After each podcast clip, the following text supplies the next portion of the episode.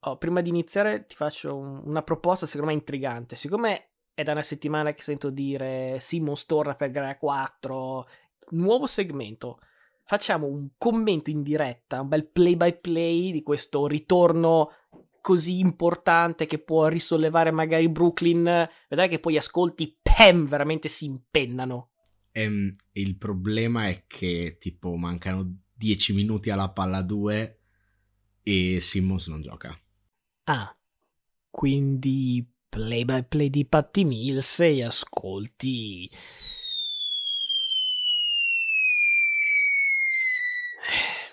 Palla 2.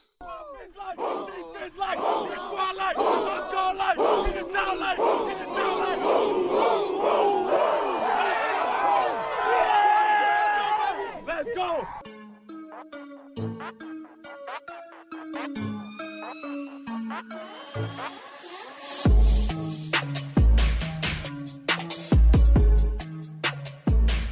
Bene, eccoci tornati. Tra l'altro, quando ho detto palla 2, è, par- è partita la palla 2 della partita. Cioè, è stata una cosa eh, incredibile. Comunque, io sono sempre Luca Bolognesi. E io sono Matteo Venieri, arrivati alla puntata numero 108 di Palla 2. Ritorniamo a parlare di playoff. In questa settimana eh, sono girate abbastanza storie da registrare tre, non dico neanche tre ore, tre, tre terabyte di dati per parlare di tutto ciò. Beh, penso che questo potrebbe succedere in maniera molto facile, tra l'altro.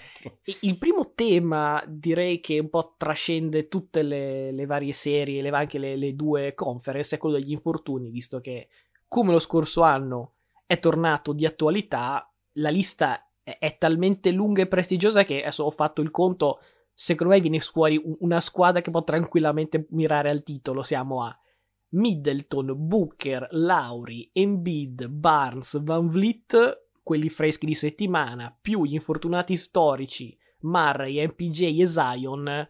Poi per carità, almeno è uscito dalla lista Doncic che abbiamo ritrovato per gara 4. Però ecco, fra tutti questi nomi ne manca uno. Scopri qual è.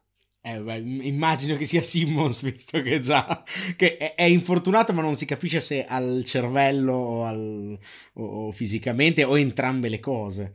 Che fine ha fatto Ben Simmons? Perché vivo è vivo, l'abbiamo visto tutti in panchina l'altra sera. Tra l'altro, con un abito che non si notava.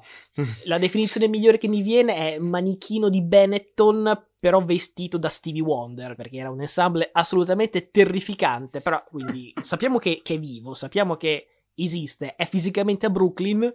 Era appunto stato annunciato per questo ritorno di gara 4. E poi cos'è che viene fuori? Che si è svegliato con un po' di mal di schiena e quindi ha detto: No, niente, forfè, non ce la faccio. Oh, sono dieci mesi che questo non gioca, eh. I Nets sono a un passo dallo sweep. E questo cosa fa? Alza bandiera bianca perché ha un problemino alla schiena? Oh, ha 25 anni questo, eh. Cioè, a 30 cosa fa l'anziano negli spot del salvavita Beghelli? E il, ca- il caso, il caso Simmons è incredibile anche perché quello che ti avevo detto io in sede di pre-partita era: beh, sotto 0-3 rientri, puoi essere l'eroe della storia che rientra e fa recuperare una squadra da 0-3, cosa che non è mai successa nella storia. Cioè, situazione psicologica perfetta, capito? Non può andarti male. Alla peggio perdono come hanno perso male, tra l'altro, gara 3. Cioè, non è che entri in una situazione di pressione, quindi se il problema era di testa, non, non me la sento con le pressioni, eccetera. Cioè, mh, le pressioni non c'erano, quindi tutte le questioni di Filadelfia, non voglio più giocare perché non mi trovo, eccetera. Cioè, non è più giustificabile neanche la questione mentale. Cioè, sembra semplicemente uno che sta lì per rubare lo stipendio.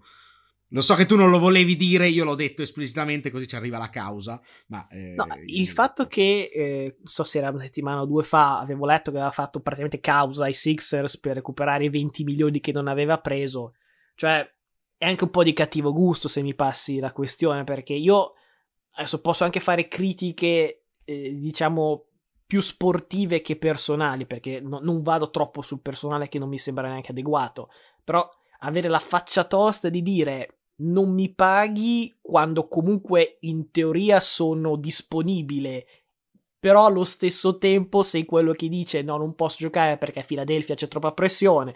Vai a Brooklyn, no, non posso giocare perché ho un po' di mal di schiena, ho paura, ho letto anche un report 5 minuti fa di, di, di Walsh che diceva che c'è anche la questione mentale che mi fa pensare che è anche possibile che l'infortunio alla schiena sia solo una copertura per dare un pochino più di, di diciamo per proteggere un po' di più dai media e, e, dai fan.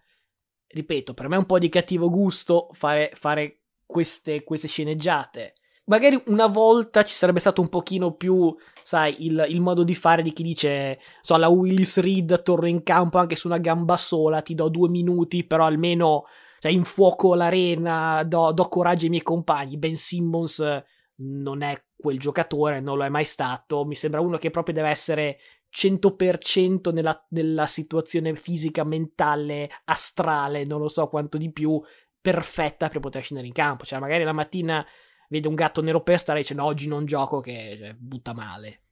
Sì, ma ti ripeto, poi cioè, eh, il confronto con gli altri è anche eh, impietoso. Ho appena parlato di Griffin, cioè palesemente era in campo alla seconda transizione, era Bordeaux in faccia con la lingua di fuori che ansimava, cioè, però è stato in campo, ha messo due triple, due difese, cioè si vede che è stata una superstar superiore senza alcun dubbio a quello che abbia mai fatto Simmons nella Lega. È a fine carriera però si vede che e non è lì per i soldi perché gioca gratis praticamente cioè gratis per carità io con quelli faccio lo stipendio di tutta la vita però gratis per gli standard NBA ma nonostante questo non è lì a scaldare la panchina per vedere se, vince, se gli altri gli vincono un anello. Entra e da tutto. Ripeto Simmons ha la faccia di quello che ha il posto fisso in comune e, e, e, e, si fa firmare i certificati per non andare a lavorare. Cioè, il fatto che prenda quei soldi è un po' fastidioso, però, perché lascia stare l'impiegato comunale, vabbè, cioè non è che ruba delle cifre allucinanti, e poi non tutti, per carità, lo fanno. Però, cioè, eh, qui si parla di rubare tanto e poi chiederli pure indietro se non te li danno. Cioè. Comunque, visto che siamo in argomento, finiamo la, l'analisi sulla serie dei Nets perché anche se all'inizio avevo Boston vincente, non immaginavo che uno sweep potesse essere una reale possibilità. Adesso non so se riusciremo a finire la puntata, non credo, prima della fine della partita, però ad oggi, in questo momento, anzi, domanda, i Celtics sono avanti? Eh, erano 8-2, adesso sono 10-7. Comunque, cioè, si parla di tutte partite equilibrate. Cioè, ricordiamo che ne hanno vinta una allo scadere, eh, una in rimonta abbastanza clamorosa. Par- paradossalmente, gara 3, che è quella dove davo per scontato che avrebbe vinto Brooklyn, cioè bounce back in casa, è, e anche quelle in realtà che hanno perso più nettamente 10 pari Durant da 3 nel frattempo. Eh, gol. in realtà è partito molto aggressivo, eh? già 3, 2, 5, 2, 7, 7 punti suoi e 3 di, di Curry al momento. Cioè, ovviamente deve fare qualcosa Durant, anche perché ti lancio, ti lancio, ti butto in una provocazione. Se LeBron James avesse avuto le cifre di Durant in una serie, diciamo, nel suo quasi prime di primo turno, cioè, cosa avrebbero detto i media? Perché ricordiamo tra l'altro che eh, il buon LeBron, secondo fallo di Durant nel frattempo, attenzione, a, a metà campo su un, su un incrocio di, di, Tatum, non una grandissima idea. Cioè, lo stesso LeBron, se non ricordo male, contro dei Celtics comparabili, anche se diciamo Tatum era un po' più acerbo, eh, indicativamente, e c'era Terry Rozier, quello piccolo inconveniente, eh, soprattutto in gara 7. Ecco, ha vinto quella serie con Cleveland, sostanzialmente lui e, e quattro uh, muratori, cioè non c'era più Kyrie, non, che tra l'altro era a Boston ma infortunato, e, cioè, giocava con Larry Nance, Clarkson, che per carità non è neanche malissimo, però cioè, con quella squadra lì LeBron ha vinto da solo una serie con Boston. KD che cifre sta facendo di preciso? Cioè, Beh, KD si può anche dire che questa serie non l'ha praticamente giocata. Ti, ti, potrei citare mille statistiche, me ne sono segnata una. Nelle ultime due partite, Durant ha più palle perse che canestri. 11 perse, 10 canestri. Non so se siano i postumi dell'infortunio, i troppi minuti in campo, perché Nash obiettivamente lo lascia anche nel dopo partita praticamente magari è l'influenza di Ben Simmons, visto che magari porta rogna. Io non lo so che cos'è. Fatto sta che ha giocato, sta giocando, per quanto ancora dureranno, diciamo, dei playoff assolutamente, assolutamente infami non sono degno del suo nome, non sono degno della sua reputazione, perché il paragone forse più simile mi viene in mente la famosa serie dove era sopra 3 a 1 quando giocava con OKC contro, contro Golden State nel 2016, però lì aveva la scusa che poi c'hai Westbrook che prende troppi tiri, il roster è quello che è, la squadra è giovane, è modesta, manca l'esperienza. Cioè, questo non, non, è più, non è una scusa oggi che si può avere, perché è una squadra che lui ha voluto, è una squadra che lui e Kairi hanno praticamente allestito, eh, anche a dire, ma un allenatore a noi cosa ci serve? Cioè, bastiamo io e lui, vedrà che gli anelli arrivano, piovono così, come, come cioccolatini. E, in realtà eh, questa è la situazione. Ovviamente il paragone con LeBron mi sembra più un complimento a LeBron più che una, una stilettata KD, perché quando hai praticamente 18 anni di carriera a livelli da GOAT, gli altri possono solo inseguire. KD, quando tutto sarà fatto e finito, non so a che livello sarà nelle famose eh, graduatorie che a me non fanno impazzire, però insomma potrà essere top 10, top 20, non lo so, questo lascio agli altri giudicare. Ho anche letto, adesso non, non le ho memorizzate, però tipo il record di KD ai playoff dopo aver lasciato Curry, eh, non è un granché. Eh, peraltro, peraltro penso sia KD in una serie di eh, sette sconfitte consecutive, una roba del genere, cioè non è il momento più forte, non è il momento migliore della carriera a livello fisico, a livello mentale, a livello di stress, sembra che tutto stia andando a rotoli. Questo esperimento di, dei Nets, onestamente già l'avevo detto mi sembra un po' a vita breve a inizio anno e anche qui non siamo messi, messi benissimo perché uscire con i Celtics ci sta perché come ci stava uscire con Milwaukee però almeno quella serie lì è stata una battaglia a sette partite qui stanno uscendo senza dignità stanno uscendo senza aver lottato senza sudore senza voglia di fare eh, Kyrie in scadenza Nash realisticamente verrà silurato e se non lo fanno è solo peggio. Simmons è sul groppone per altri tre anni. Fossi in KD ci penserei bene su cosa vale la pena fare. Non dico mollare tutto, però le prossime mosse vanno pensate bene. Eh. Ma eh, la mia era molto più una provocazione sulla stampa, cioè Lebron è stato mangiato vivo per aver passato una volta un ultimo possesso.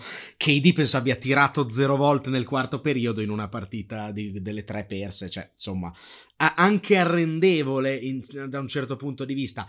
Posto che dall'altra parte c'è un Tatum che sta esplodendo, nel senso che cioè, nella metacampo difensiva sta facendo un lavoro incredibile. Nel frattempo sarebbe anche il miglior realizzatore della squadra.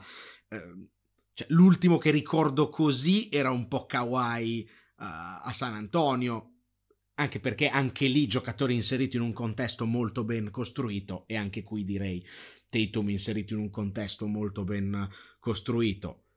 E l'esperimento Nets, io ho avuto sempre dei dubbi fin dall'inizio, ma avevo dei dubbi su come sarebbe tornato Durant dall'infortunio al tendine d'Achille. In realtà è tornato più forte di prima. Il problema è che, appunto, eh, un paio d'anni sono andati in vacca un po' per il suo infortunio, un po' per quello di Kairi, che poi ne ha sempre una comunque. Quest'anno do- hanno dovuto fare a meno di Kairi per metà stagione per problemi ideologici, sostanzialmente, e-, e alla fine sono arrivati con un seeding sbagliato, spompati. Sinceramente penso che stasera la sfangheranno, cioè non, non, non credo che saranno l'unica squadra swippata in questi playoff, però è anche ribaltare 3-0 sembra, e mi tocco da tifoso di Boston, sostanzialmente eh, impossibile e come dici tu, la squadra è, pronta per essere smontata. Grazie al cielo, nella famosa trade, quantomeno si sono fatti dare delle scelte da Philadelphia, quindi potrebbero pensare di ricostruire da qualcosa. Cioè. Ma sai qual è secondo me la cosa più triste? È che i Nets hanno tolto ai fan degli altri la possibilità di odiarli. Cioè, loro dovrebbero essere la squadra dei cattivi, un po' tipo, non so, l'NWO del wrestling, l'impero di Star Wars, no? Tutti vestiti di nero che dicono prendiamo quello che vogliamo, come e quando lo vogliamo. Invece niente, cioè, eh, più che ti fare il contro perché dici, oi, è ingiusto, hanno troppe star, come fanno per mettere tutti quei giocatori, un anello che non conta niente perché se lo sono comprato, cioè, ma che odio, cioè, fan, fanno tristezza, sono a un passo dallo sweep, anche se evitano stasera, comunque 0-3 non ha mai recuperato nessuno, non vedo questa come squadra col cuore, no? Con l'intensità giusta per riuscirci.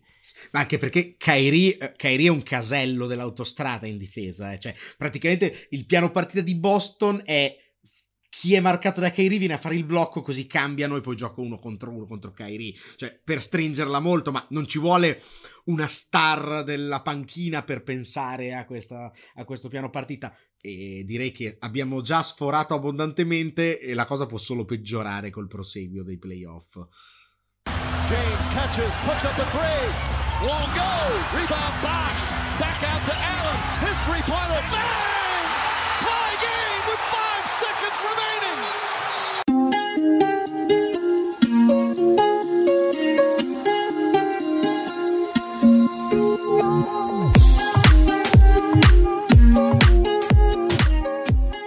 Realtà eh, sulle altre serie ad est sono, sono tutte sul 3-1. L'inerzia mi sembra abbastanza chiara, sta tutta parte, dalla parte delle favorite. Eh, partiamo con Miami, che comunque è ancora il numero 1. Cioè, Trae Young ha fatto una buona partita, quella gara 3, soprattutto col, col canestro della vittoria.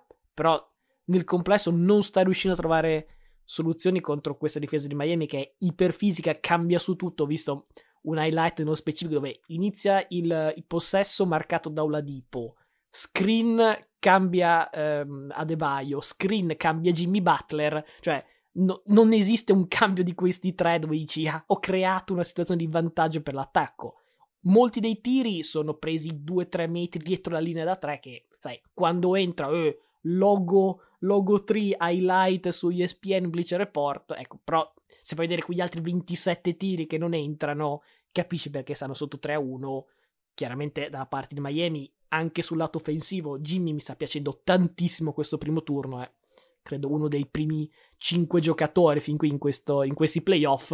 Beh, come sempre quando arriva alle partite con la palla che pesa, eh, questo va detto. Eh, sì, però vedendo anche il finale di gara 3, io ho sempre qualche dubbio su Jimmy palla in mano in una partita punto a punto perché ha fatto una tripla ignorantissima e gli ha detto bene e poi gli ultimi due tiri sono stati un long two e una tripla in allontanamento senza senso e con Laura infortunato manca un po' quel cervello pensante Jimmy non lo so, non mi fido troppo di lui. Spero che Lauri non abbia per troppo. Magari ecco, su questa serie non, non, non penso sarà un problema la sua assenza però già al prossimo turno non avere Lauri potrebbe essere un problema.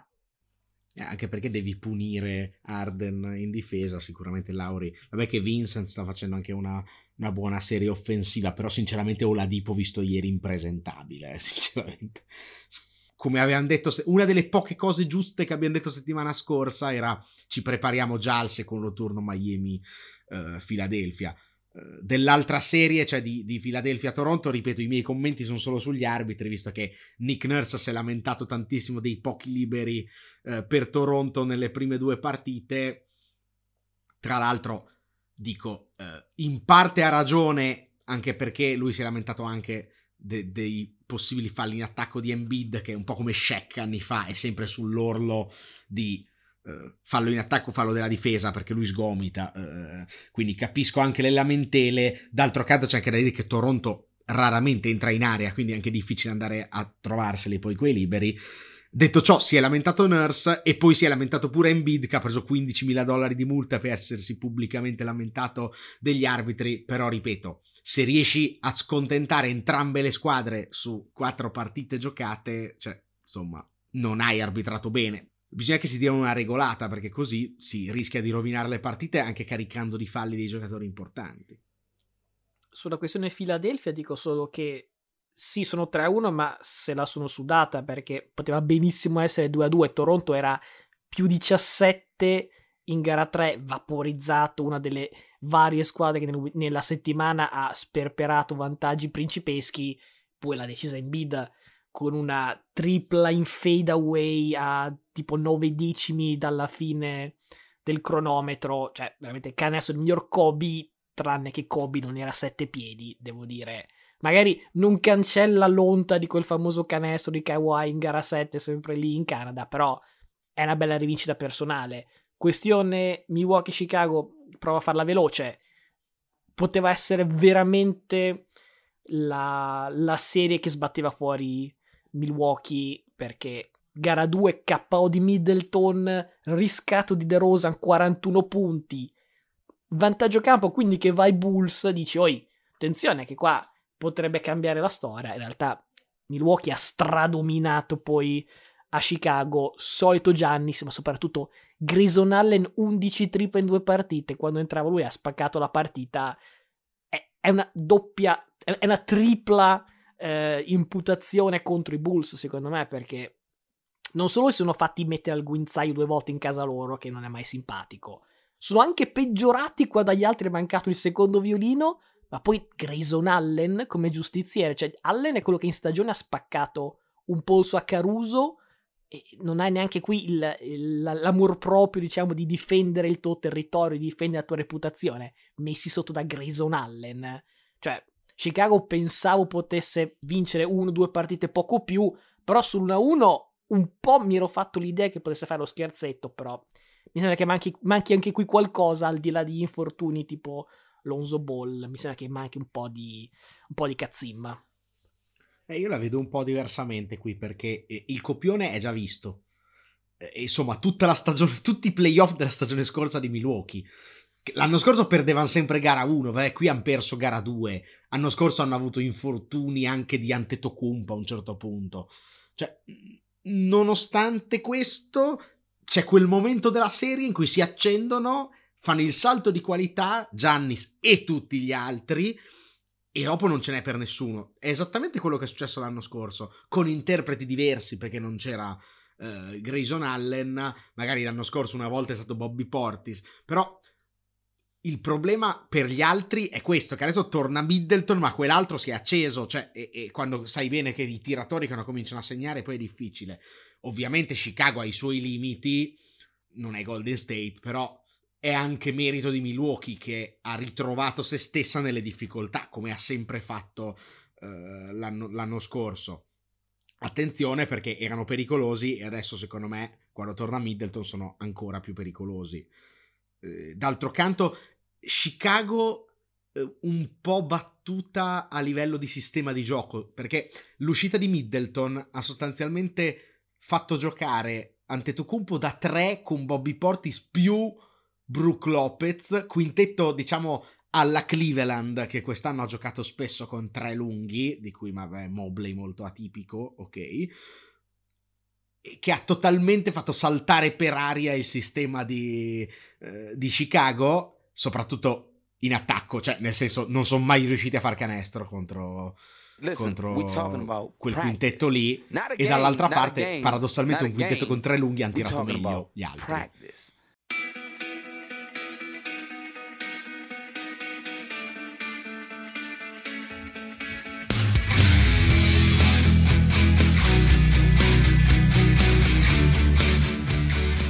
A ovest invece, come da previsione, c'è molto più equilibrio, visto che quando registriamo noi siamo tre serie sul 2 a 2 e una sul 3 a 1. Prima hai citato i Warriors e quindi cominciamo da loro che sono appunto l'unica squadra in vantaggio 3 a 1. Domenica hanno avuto il, il match point a Denver per, per lo sweep, sono finiti corti. Denver era più un'implosa nel finale di gara 3 con veramente tutta una serie di errori abbastanza evitabili, invece in gara 4 ottime esecuzioni ultimi possessi. Gara 4 peraltro la prima partita finalmente, fra virgolette finalmente, bucata da Jordan Poole che mi sembra un po' tornato sulla terraferma dopo insomma tre partite fuori di testa. Ora insomma si torna, si torna a San Francisco, i Warriors direi abbastanza favoriti per, per chiudere i conti a casa loro. Jokic in Colorado ha diciamo giustificato quello che è probabilmente il secondo MVP di fila, ha fatto due partite da 37 punti, una con anche 18 rimbalzi, però cioè, per ribaltare un 3-0 alla fine, un 3-1, chiamalo come vuoi, cioè, servono numeri alla Will Chamberlain e non è detto che basterebbero neanche quelli, visto il contorno che c'ha. Ultima parola su Draymond Green, che noi e altri, credo tutti, non, non citiamo mai abbastanza. Sono andato a cercare il suo net rating in questi playoff Golden State è più 44.6 con lui, cioè quando lui è in campo i Warriors sono circa 25 punti sopra gli altri ogni 100 possessi, quando è seduto sprofondano a meno 19. È veramente l'MVP di questa squadra e non da ieri. Beh, non a caso, eh, finale di gara 4, chi è che era uscito per falli, scusami? Draymond Green, finale di gara 3, eh. chi è che ha rubato la palla agli occhi? Esatto, Draymond, Green, Green. Eh. i soliti sospetti. Cioè, eh, comunque, diciamo che eh, eh, sarebbe stato, penso, il primo MVP a essere swippato al primo turno, eh, Jokic, e come ha detto in conferenza stampa dopo, non meritavamo lo sweep.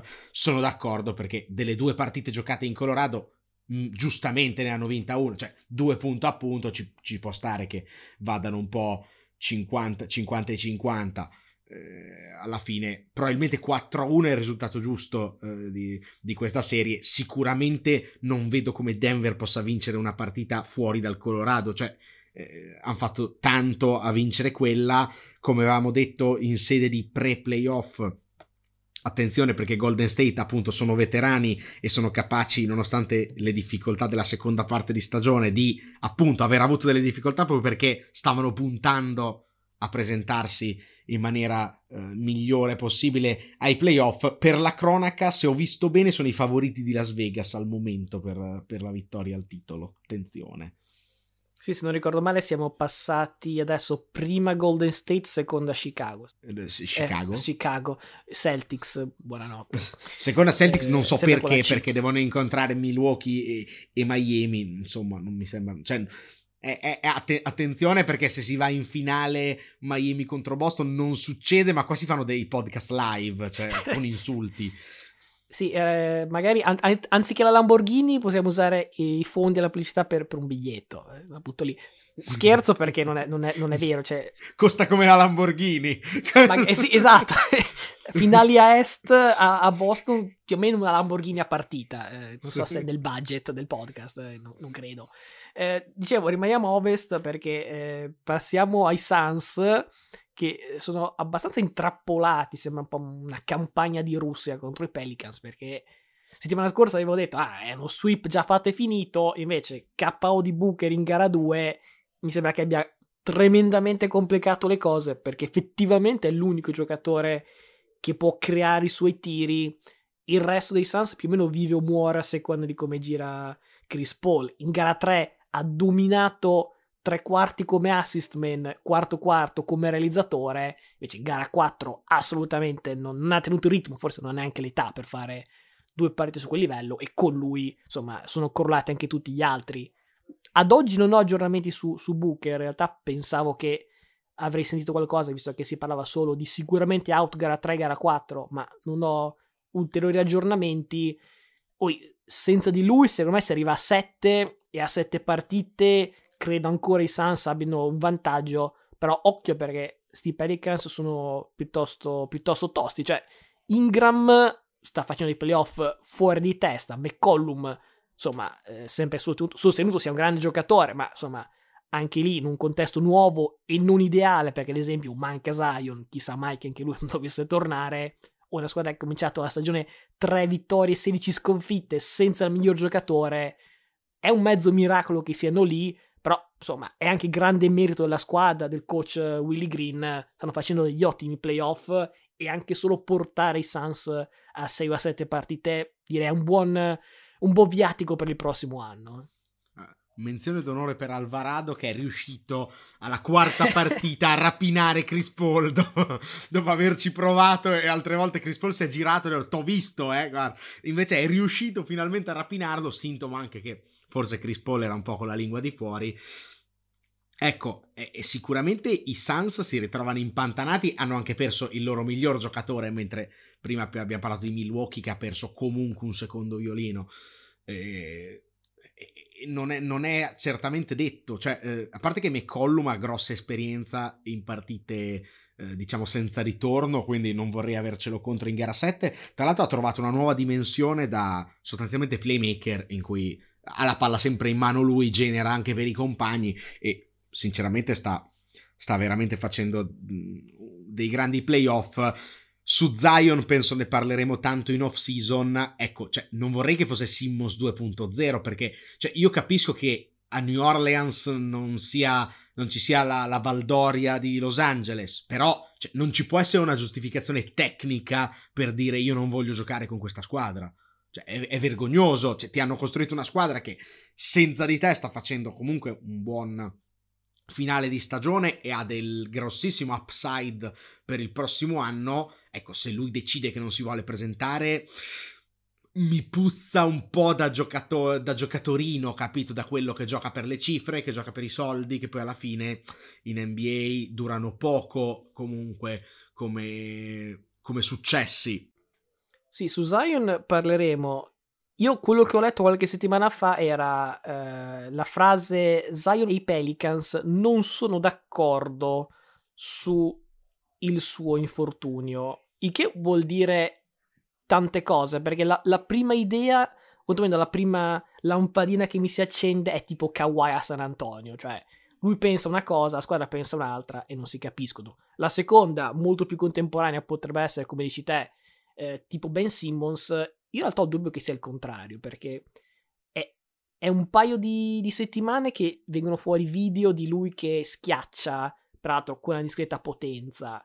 Secondo me, se la questione fosse non voglio giocare, non si presenterebbe a palazzetto prima della partita con le telecamere oppure non andrebbe in palestra a farsi filmare e poi a pubblicare queste schiacciate che fa. È il contrario, cioè lui vuole giocare e i Pelicans dicono secondo noi c'è il rischio di una ricaduta, puntiamo piuttosto al prossimo anno.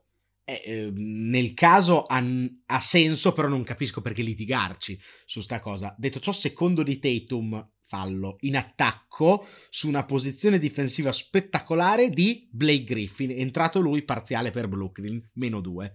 Vorrei passare velocemente a Memphis, Minnesota, perché quella sì è la vera tonnara che era lecito aspettarsi. Cioè, parti- di partita in partita può succedere di tutto e di più, tipo gara 3, Towns tenta, non dico mette, tenta 4 tiri, Jamorant tripla doppia, Gara 4, Towns fa 33 punti, 14 rimbalzi e già Morenta più tiri che punti. Poi, in tema di momenti schizo- schizofrenici, ovviamente, come non citare la doppia rimonta di Memphis da meno 25 sempre in gara 3. Sono due squadre che sanno segnare valanghe di punti, hanno due dei primi attacchi della Lega in stagione, sanno vincere sia in casa che fuori, come in questa serie, alternano prestazioni leggendarie a prestazioni raccapriccianti delle loro star può succedere di tutto, è imprevedibile. Io, cioè, continuo a avere un, uh, un posticino nel mio cuore per Minnesota per, perché è una storia interessante. Insomma, è un gruppo che può, può fare qualcosa di, di, quasi imprevedibile, però,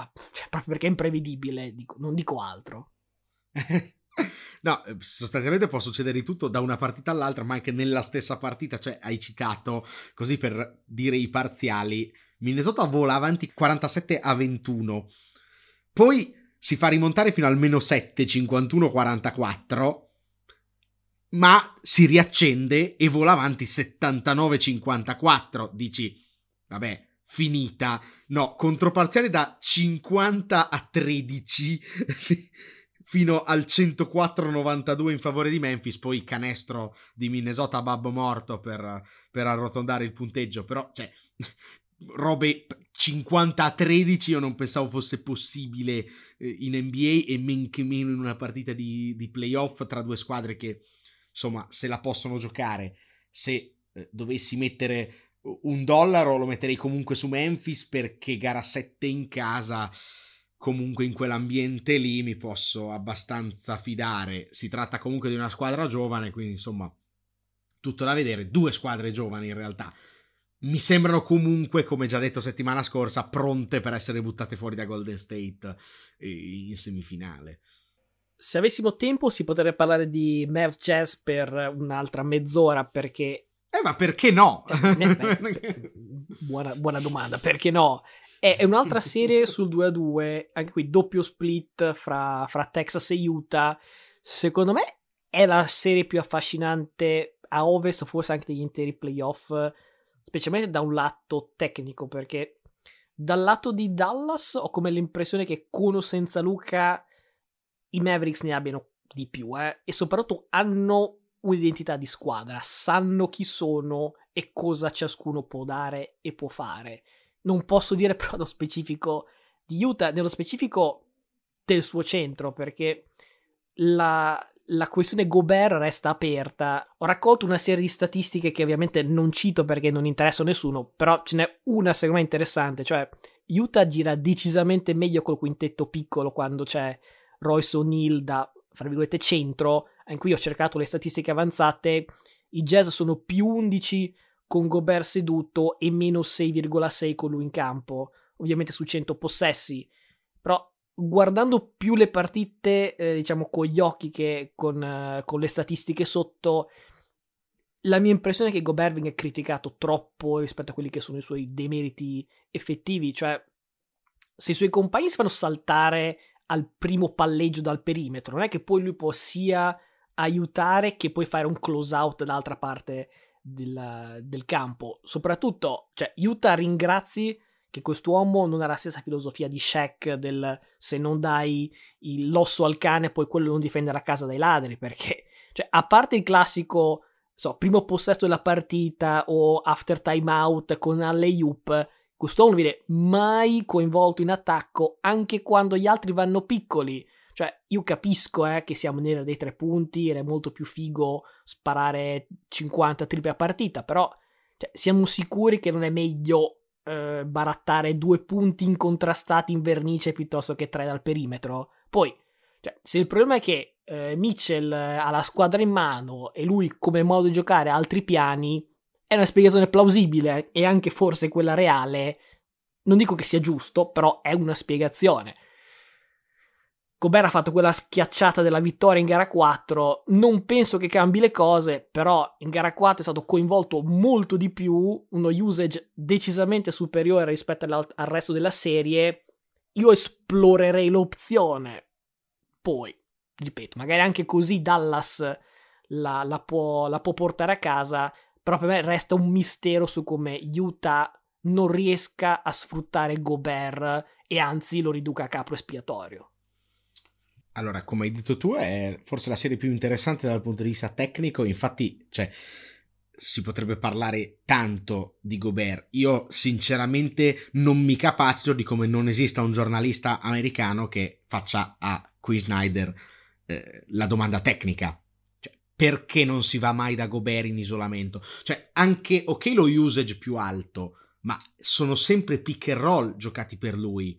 Quindi Dallas cosa fa? anche quando gioca piccola, con Kliber centro per esempio, cioè, si aggiusta su questi pick and roll con gli aiuti, aiuto e recupero, la squadra comunque tutta piccola può aiutare a recuperare in maniera molto veloce, un po' come faceva la, la Miami eh, con eh, LeBron, Shane Battier, eccetera, cioè giocatori ovviamente di altro calibro offensivo, ma che difensivamente coprivano il campo nonostante fossero più piccoli degli altri. Eh, coprivano il campo e potevano aiutare a recuperare sui pick and roll. Questi attacchi qui li devi punire andando in post basso con lungo, cioè a quel punto Gobert piazza un gomito sulla spalla di Kliber, si fa dare la palla, due palleggi gli schiaccia in testa. Questo dovrebbe essere eh, il modo di giocare. Non si capisce se è Utah che non ha nel sistema di gioco un modo, non ha uno schema per servire Gobert in post basso. Mi sembra incredibile oppure se non ha, uno, non ha, uno, schema per il semplice motivo che Gobert non è capace di giocare un post basso perché non ha le qualità tecniche e qui arrivo a un giocatore che è penso da 7-8 anni in NBA forte, cioè giocatore con uno status che non si mette lì e costruisce quantomeno un passo di incrocio decente, cioè non è che ci vuole la scala a mettersi in palestra e lavorare sul post basso io ho il sospetto che lui sia incapace di giocare un po' sbasso, anche perché anche con la Francia gliel'ho visto giocare poche volte, diciamo, non è proprio il classico schema. Piuttosto con Gobert dici, vabbè, ho un grande rimbalzista, tiro a caso perché tanto lui prende i rimbalzi. Questo è il modo di provare a servire Gobert. Secondo me c'è una colpa di regia di Mitchell che tra l'altro sta difendendo malissimo in questa serie, sembra un Kyrie Irving 2.0 o Arden 2.0, cioè veramente alza la sbarra un po' troppo spesso. Eh, in difesa e poi in attacco è un po' un mangiapalloni eh, in un certo senso e quindi sicuramente le colpe di sistema di gioco e di regia ci sono.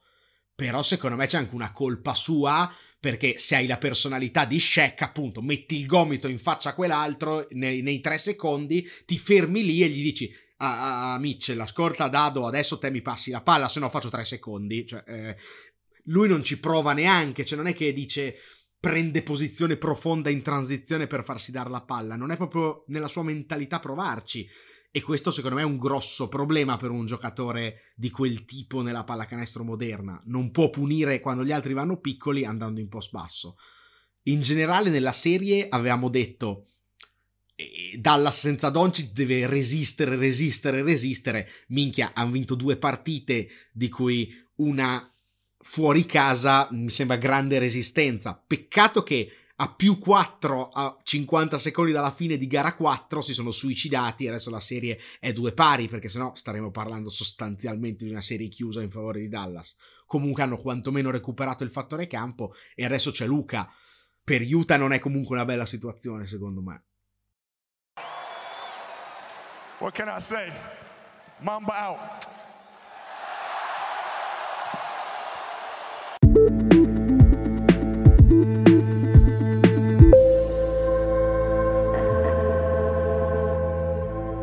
Eccoci rientrati mentre Durant spende un terzo fallo a rimbalzo difensivo un po' me, cioè brutta scelta, e tripla di Smart per il più 9 Boston.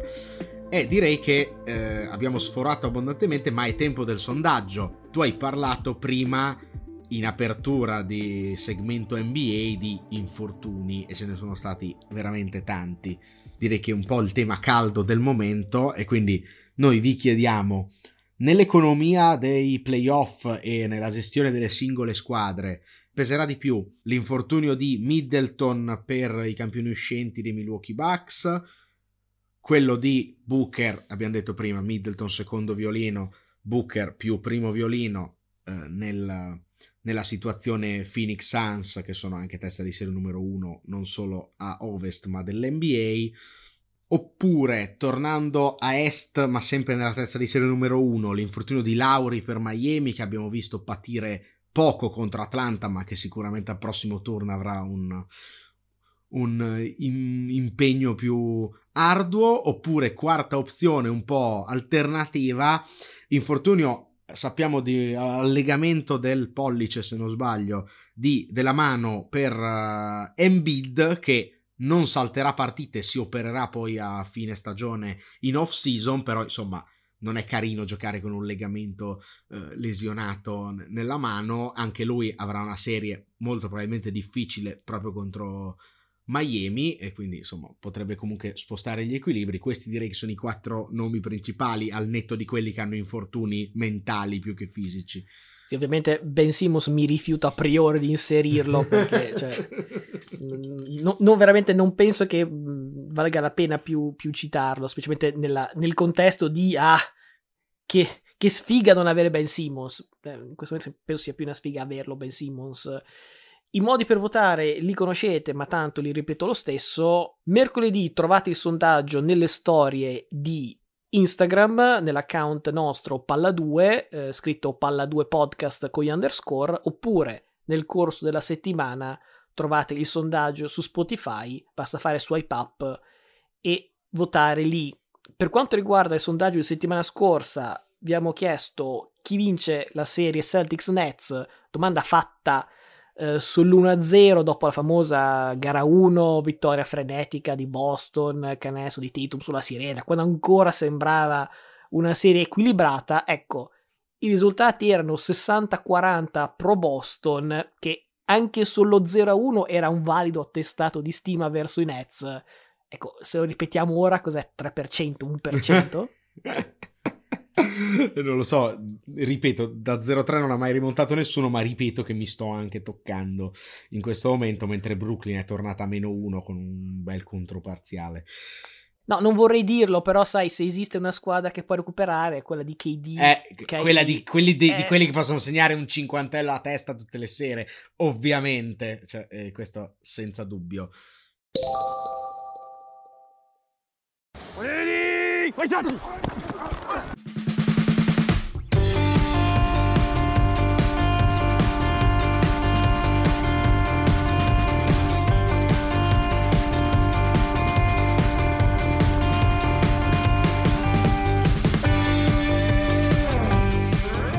Prima di cominciare con la seconda parte, il mock draft, volevo leggere velocemente un piccolo commento che ho visto di uno degli esperti, dei santoni di draft.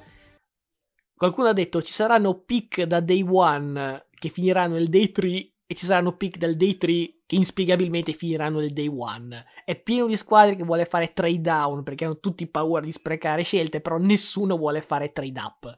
Questo mi dà ulteriore fiducia nel poter dire questa finire 0 su 32 e comunque credo che i santoni strapagati di ESPN e compagnia faranno poco meglio. Assolutamente, 0 su 32 comunque è, è, un risultato a cui puntiamo perché è comunque un numero tondo che fa, fa sempre piacere. Sì, anche perché ho letto stamattina che ora Walker è favorito dai bookmaker come numero uno. Cioè, quella mini certezza avevamo, oggi già, già un po' meno. Eh. Tragedia in vista, ma con Jacksonville alla 1 me l'aspettavo. Però eh, prima di farti partire, aspetta che c'è prima la musichetta. Bene, oggi dobbiamo invece trattare eh, dalla 17 in poi. Ho visto che ti hanno contestato per la scelta di Reader QB alla 16 su Instagram. Se posso, condivido il commento del nostro utente. Vabbè, eh... alla 17. Giuda. alla 17 sono eh, di scena i Chargers.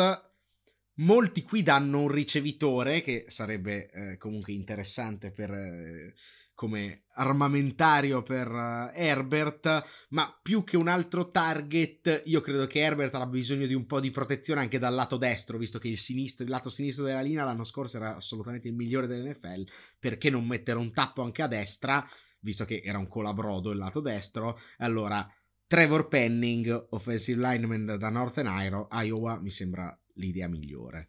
Se alla 15 con Philadelphia effettivamente arriva un giocatore d'attacco, tu hai preso Williams, il eh, wide receiver da Bama, è facile, qui invece arrivi uno per la difesa, ci sono ancora parecchi need. Io avevo pensato all'inizio di prendere un corner, visto che letteralmente manca un corpo caldo da piazzare opposto a Darius Lay, però visto che è arrivato fin qui non posso che draftare Jermaine Johnson, edge rusher da Florida State, nonché Defensive Player of the Year nella ACC e giocatore che a Philadelphia può veramente fare un gran comodo.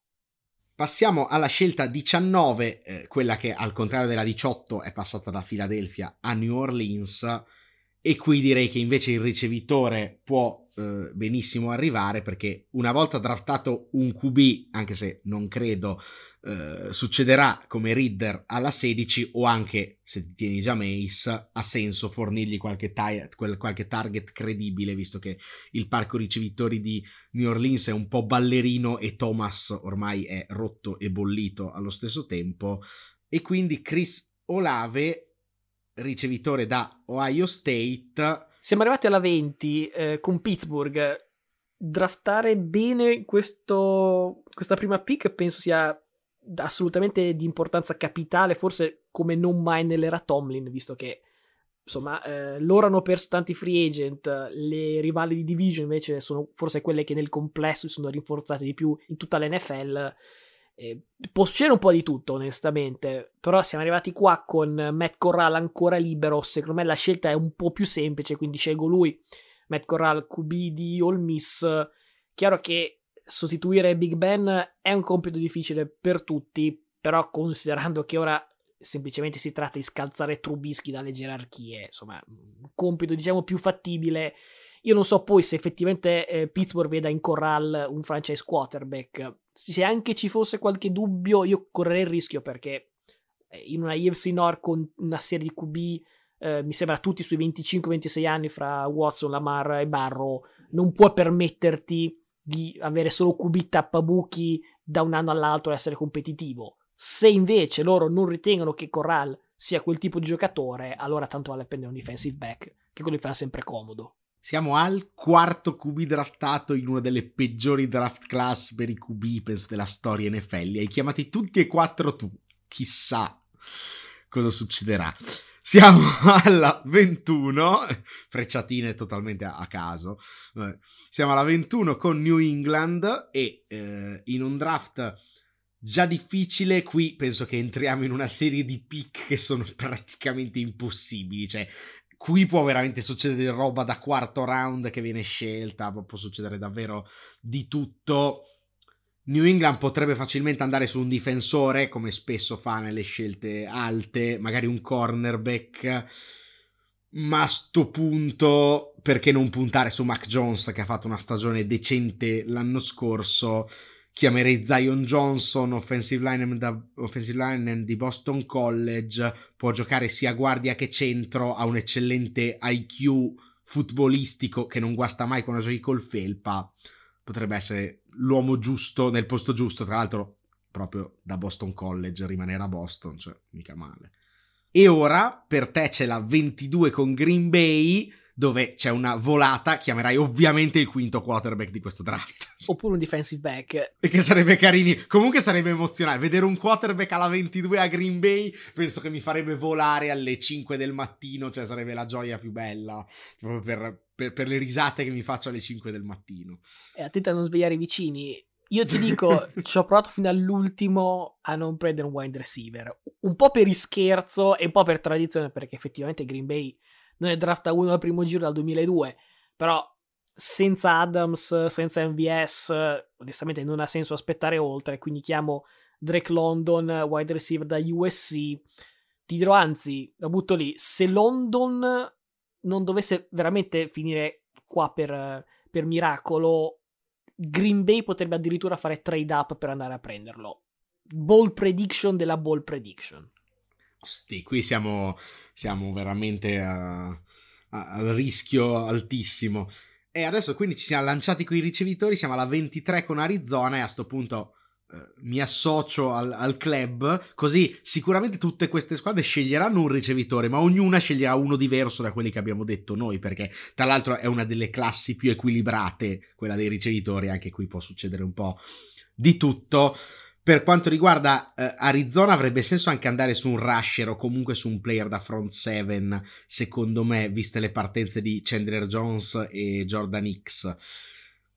Però, ecco, eh, diciamo, Jermaine Johnson è andato, forse qui si, pot- si, sarebbe potuto chiamare, ma a questo punto con i top giocatori andati credo che proveranno a dare un altro target a Murray, che comunque devono rifirmare, però ecco, prendergli un ricevitore che magari sia più funzionale di Christian Kirk e vada un po' a coprire anche quelle partite in cui Hopkins magari è rotto, eh, come è successo l'anno scorso, potrebbe essere una buona idea e allora Jan Dodson, ricevitore da Penn State, potrebbe essere eh, il giocatore giusto. Ovviamente prenderanno London e Green Bay Dodson, come già detto. Eh, siamo arrivati alla 24 con Dallas che dopo i vari quattrini spesi negli ultimi anni, stavolta, insomma, ha per forza di cose dovuto fare una free agency un po', da braccino corto. Tanti giocatori importanti sono stati sacrificati, due li ha persi in linea d'attacco. Per me è automaticamente il lead principale, anche vista l'identità degli ultimi anni. Quindi chiamo Kenyon Green, offensive lineman da Texas AM. È un giocatore che porta d'utilità alla linea, all'esigenza può anche fare il tackle poi, prima dicevi di Johnson da Boston College, ecco, Green è da Texas AM, nato e cresciuto in Texas, quindi prodotto locale che magari insomma è una cosa che stuzzica Jerry Jones. Un altro need sarebbe poi in realtà, eh, forse non secondario, quello di un edge rusher, visto che è partito Randy Gregory. Lì dipende tutto però da chi è disponibile alla 24. Siamo alla 25 con Buffalo, che forse è almeno una delle, ma forse la squadra che ha meno need in generale della Lega potrebbe facilmente andare con il best player available in questo caso, anche se è difficile definire best player available in questa draft class. Secondo me la mossa più sensata, anche in seguito all'infortunio di White dell'anno scorso, è allungare la depth chart a livello di cornerback. Chiamerei Andrew Booth Jr. da Clemson, che è un po' acerbo, ma ha un bel potenziale e fin da subito dovrebbe essere uno dei più solidi della classe negli schemi a zona e sappiamo Buffalo li gioca abbastanza spesso. Questo potrebbe essere un buon momento per dire che si dice available. Eh.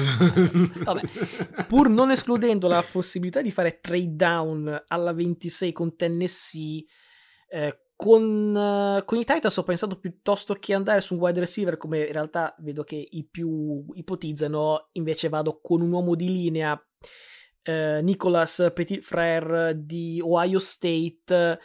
Lo scorso anno uh, Pro Football Focus aveva la, la, linea offensiva di Tennessee come la seconda peggiore unità della lega in, in pass blocking, 47 sack concesi, concessi non sono pochi, un paio di titolari sono partiti.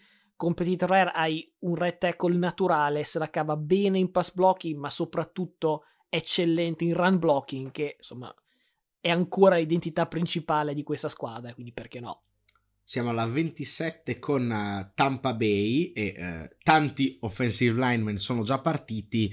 Ovviamente Tampa ha eh, perso Ali Marpet eh, per eh, ritiro e quindi ha un grosso buco diciamo da sistemare in linea però ce l'ha all'interno de- della linea. Io penso che i Bucks proveranno a dare a Tompa la miglior linea possibile per l'ultima cavalcata ma davvero in questo mock ce li siamo mangiati tutti gli interior linemen decenti quindi potrebbero benissimo a questo punto sceglierlo al secondo giro e eh, diciamo chiamare un defensive back, anche perché abbiamo visto, li abbiamo visti tostati abbastanza spesso l'anno scorso i cornerback di, di Tampa Bay.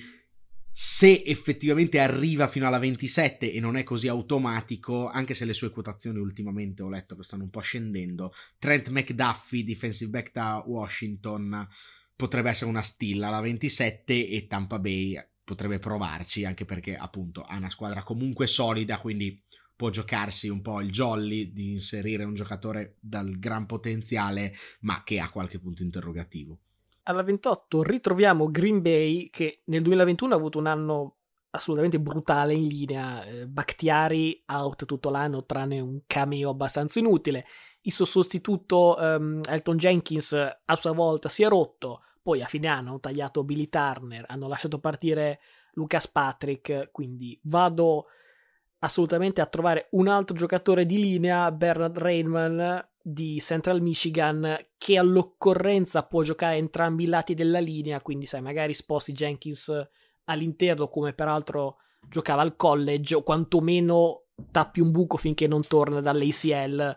Ho fatto due pick molto Rogers friendly, non so se hai notato. Magari poi Green Bay fa due pick difensivi, però No, mi aspetto che succeda quello che hai detto tu, effettivamente. Però anche gli altri anni ce lo aspettavamo, ripeto, potrei volare a vedere chiamare un defensive back e un QB o, o, un running back per dire alla 28. Detto ciò, arriviamo alla 29 con Kansas City, che ha tra l'altro due scelte consecutive e sicuramente tra la 29 e la 30 credo che un ricevitore debba arrivare. Lascio a te l'onore alla 30, visto che appunto la classe dei ricevitori mi sembra abbastanza difficile da interpretare come gerarchie. Nella scorsa stagione la svolta per la difesa di Kansas City era stato l'arrivo di Melvin Ingram come eh, secondo edge rusher, diciamo, eh, accanto a, a, Chris Jones. Ora Ingram ha salutato andando giustamente a prendere dei soldi interessanti. Se alla 24, come hai detto tu, eh, Dallas non chiama un edge rusher che potrebbe essere Karl Afkis, Carl, eh, questo è impronunciabile, non ce la posso fare. Potrebbe essere Karlaftis. Eh, se appunto non va via alla 24, che forse eh, Dallas potrebbe essere l'unica candidata tra le precedenti a prenderlo, penso che Kansas City tra la 29 e la 30 potrebbe portarsi a casa questo edge rusher da Purdue, che, eh, che non so pronunciare neanche Purdue, ma va bene lo stesso, che potrebbe dare quel, quell'impulso giusto, appunto, come era successo l'anno scorso, completare un po' la pressione della linea di Kansas City. Purdue è un po' francese, un po' la recherche Tom Purdue. Eh, comunque, siamo di nuovo a Kansas City. Al di là degli arrivi di uh, eh, MVS e Juju, serve aggiungere un, uh, un, wide receiver, quindi chiamo Christian Watson di North Dakota State che ha tutti gli attributi, diciamo fisici soprattutto, che è una bestia d'uomo eh, e anche atletici per avere successo con Mahomes, anche esperienza come kick returner, che era una delle cose che faceva Tyreek Hill, quindi all'occorrenza può, può tornare utile anche lì. Mi rendo conto che è un po' ridondante come caratteristiche rispetto a MVS e, e Hardman, perché è soprattutto un giocatore da go, però bisogna anche pensare al futuro, gli altri hanno contratti brevi o comunque sono in scadenza a, a stretto giro, quindi perché no? Detto questo, la butto lì. In virtù proprio del fatto di avere due prime scelte, io fossi in Kansas City farei assolutamente di tutto per andare a prendere Dibo Samuel, visto che notizia degli ultimi giorni è ufficialmente sul mercato, almeno nell'interpretazione sua, i Niners la pensano un po' diversamente. Chiaro che poi se a livello contrattuale chiede più o quanto voleva Tyreek Hill, non, non si alza nemmeno la cornetta per trattare, però potrebbe essere un'idea. L'invito è esteso anche a Baltimore, visto che ne avevamo parlato settimana scorsa, visto che si allunga la lista di top wide receiver disponibili, diamolo questo wide receiver one alla Mar, su dai. Sì, tra l'altro pare che anche AJ Brown di, di, Tennessee sia scontento di non essere stato rinnovato ancora e che potrebbe volersene andare. Sicuramente Baltimore ha più spazio salariale per fare questa operazione rispetto a, a Kansas City. Siamo alla 31 e ci prepariamo a chiudere con uno sforamento veramente inverecondo. C'è Cincinnati e plausibile che si continui il processo di protezione di Joe Barro chiamando un altro uomo di linea. Potrebbe essere Tyler Smith, per esempio, ho visto tra i nomi molto quotati in tanti mock, ma voglio fare l'alternativo anche perché abbiamo preso 10 offensive linemen in sto mock draft. Ricordo la tostatura di Lai Apple al Super Bowl e quindi chiamerei piuttosto un cornerback giovane di talento che potrebbe fare al caso dei Bengals. Kyler Gordon, cornerback da Washington, ha giocato tra l'altro con McDuffie e alcuni dicono attenzione perché potrebbe essere lui il migliore dei due della classe. Siamo arrivati alla 32 con Detroit, scelta originariamente appartenuta a LA, poi finita appunto in Michigan per lo scambio di Stafford la domanda arrivati qua è chi è rimasto? Un nome caldo potrebbe essere un alto quarterback tipo Sam Howell da UNC, visto che so che alcuni avventurosi vogliono addirittura dare un quarterback a Detroit già alla 2. Allora, se effettivamente è un need, alla 32 è più facile giustificare, anche se ho un, po', un po' il timore che Sam Howell sia un po' il Trubisky 2.0, al di là di essere entrambi da Carolina. Eh, ma vabbè, in realtà personalmente vado da un'altra parte, soprattutto vado in difesa col primo linebacker del nostro draft. Abbiamo preso zero running back e zero linebacker finora. Allora, uno lo scelgo io, Devin Lloyd da è un altro mastino difensivo per coach Campbell che secondo me ha molto senso come, come scelta se vuoi prendere un giocatore versatile e che ti può dare una mano. Non hanno fenomeni al linebacker e quindi direi che prendere il migliore in un ruolo in questo senso, anche se alla 32, potrebbe essere una buona scelta. Sì, in realtà molti a Detroit alla 32 danno un QB tra i quattro che tu hai scelto prima e che non, presumibilmente non saranno tutti scelti prima, visto che non hanno tutto sto, uh, tutto sto hype. Però, insomma, sicuramente se fossero fuori non penso che sia una grande idea prendere Howell vorrei chiudere con il fatto che è ricominciata Boston-Brooklyn e quindi volentieri mi vado a vedere il secondo tempo eh, di questo punto a punto, rubata di Tatum su Durant, tanto per cambiare, mh, mm, per cominciare. Eh, segnalo che il Williams scarso, che sarebbe Grant, nel primo tempo ha fatto 4 su 5 da 3 per 12 punti e soprattutto direi che possiamo chiudere con una breaking news, visto che ultimamente ci succedono prima delle registrazioni, per fortuna. Sarà Gemorant il premiato col, come giocatore più migliorato della stagione. Commento di Draymond Green: se non avete dato sto premio a Jordan Poole, bisogna cambiare il nome al premio. Se posso, sono d'accordo. Bisogna capire cosa vuol dire most improved eh, per, per, a priori. Però c'è la scelta numero due del draft cioè, Most Improved secondo me è anche qualcosa di è un giocatore. Ma poi Rookie of the Year, come, devi, come, uno può essere most improved dopo essere stato Rookie of the Year? Spiegatemi. Cioè. Chiaramente la differenza è che Rookie of the Year lo possono anche vincere giocatori modesti che poi si perdono. Ad oggi già Morant, cioè c'è chi lo mette nei primi 10 giocatori, quindi capisco che è un salto importante da most improved, però Cioè, eh, ripeto, secondo me la filosofia del most improved è anche giocatore che non dico viene dalla feccia, non dico per forza undrafted o giù di lì, però deve essere qualcuno che nessuno pensava potesse fare tutto ciò. Se l'hanno scelto secondo è perché pensavano di avere un giocatore da, da un franchise player, quindi per me è, è la filosofia che è sbagliata, però complimenti a già. E beh, per questo dico, condivido quello che ha detto Draymond Green, cambiate il nome, cioè spiegate meglio, come dici tu, cos'è Most Improved, perché secondo me da Rookie of the Year per essere Most Improved devi essere anche MVP, forse, cioè avesse vinto l'MVP dici gli do sia MVP che Most Improved, perché cioè, è migliorato talmente tanto che è diventato MVP, però se no, non, sinceramente sono d'accordo con la considerazione che hai fatto tu. Settimana prossima eh, parleremo di draft, visto che il day one è giovedì, poi si chiude col sabato, quindi per la prossima puntata avremo il breakdown. Si possono superare le due ore? Eh, dipende, se la prima ora è solamente bestemmie per non averne presa neanche una, sì. Eh, poi se devi fare analisi tecniche, non interessano a nessuno.